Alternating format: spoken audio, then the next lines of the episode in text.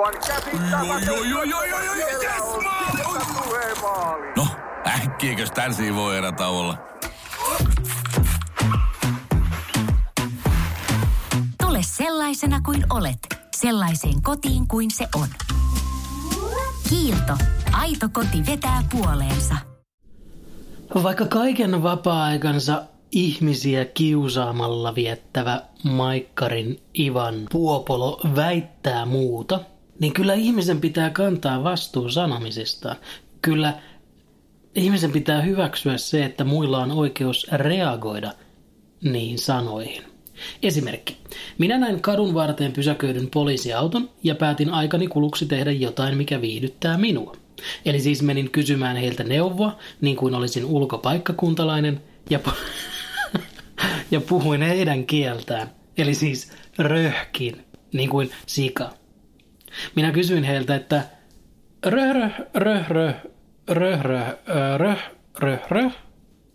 Kumpaakaan konstaapeleista ei naurattanut mm, ja pelkääjän paikalle joutunut totesi, että jatkahan nyt matkaa.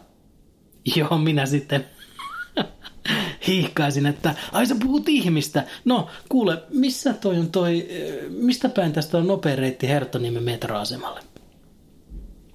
Siinä vaiheessa mainitsemani konstaapeli nousi autosta ulos ja pyysi, no, ollaanpa rehellisiä, käskikyytiin ja ajoi minut töölön, vaikka sinne ollut menossa.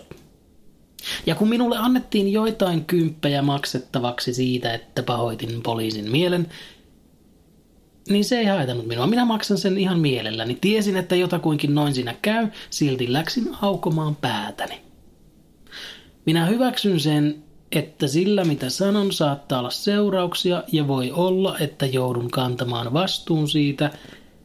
Se jos mikä on reilua. Nyt tosin pohdin seuraava asia.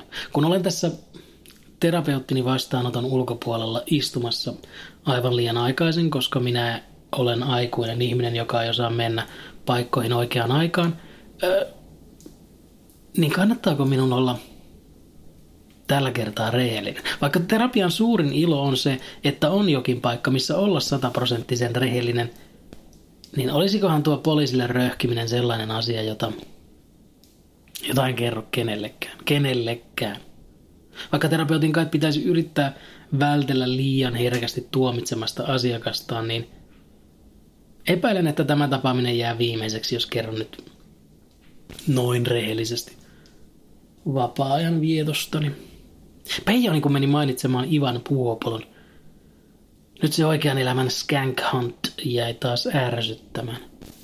Minähän en tiedä tätä sataprosenttisen varmaksi, mutta uskaltaisin lyödä vetoa vaikkapa naapurini lapsen sielusta, että Ivan Puopolo on sellainen ihminen, joka pudistelee päätään tasaisin väliajoin ja sanoo, että ennen oli tämäkin asia paremmin ja ei ihmiset ennen tota tehnyt ja kyllä ihmiset ennen tota teki.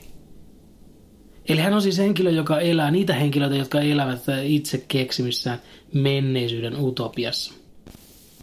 Henkilö, joka valehtelee, että kun minä olin nuori, niin nuoret olivat parempia ja rupeaa sitten jossain vaiheessa uskomaan siihen.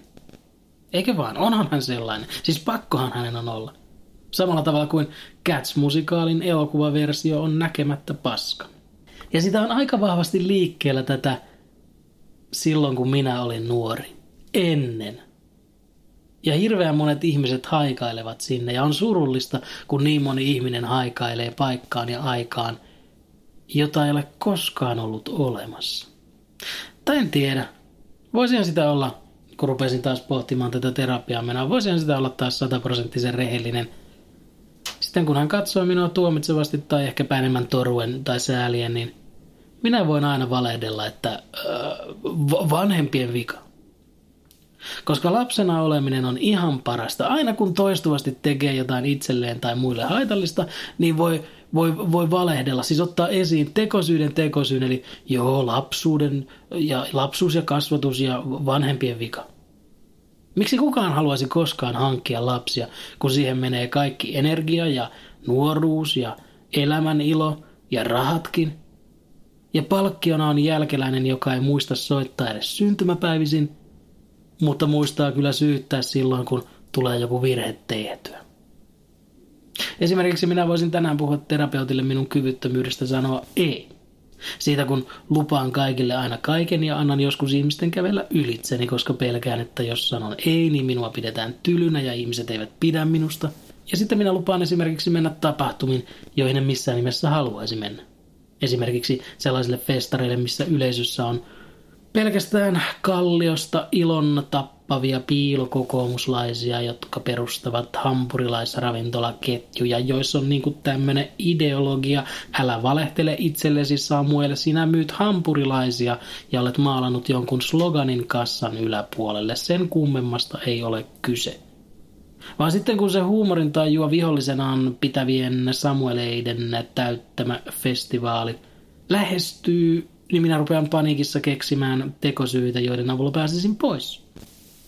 Ja sitten minä keksin sen tekosyyn ja sitten se on suurempi pettymys ja skisman aiheuttaja, kun livistän paikalta viime hetkellä. Kaikki vaan siksi, etten kykene sanomaan suoraan ei. Niin kuin aikuinen. Ja tuosta taidan puhua tänään, jos jää aikaa yli. Koska tuosta pitää päästä eroon ja senkin voin vaan pistää vanhempien piikkiin ja sanoa, että joo, kasvatus, minkä teit, ei ole mummoka. Sen sijaan, että tekisin oikeasti sen, mitä pitäisi, eli muuttaisin käytöstäni. On tämä kyllä persestä. Vielä 25 minuuttia. Kuka ei osaa mennä paikkoihin oikeaan aikaan? Jos, jos, jos laskettaisiin yhteen ne kaikki ajat, jotka mä oon käyttänyt odotteluun, kun mä oon aina kaikkea liian aikaisin. Jos laskettaisiin yhteen ne kaikki ajat, niin niistä tulisi yhteensä niin kuin tosi paljon aikaa. Aivan yes. No, äkkiäkös tän voi erätä olla? Tule sellaisena kuin olet, sellaiseen kotiin kuin se on. Kiilto. Aito koti vetää puoleensa.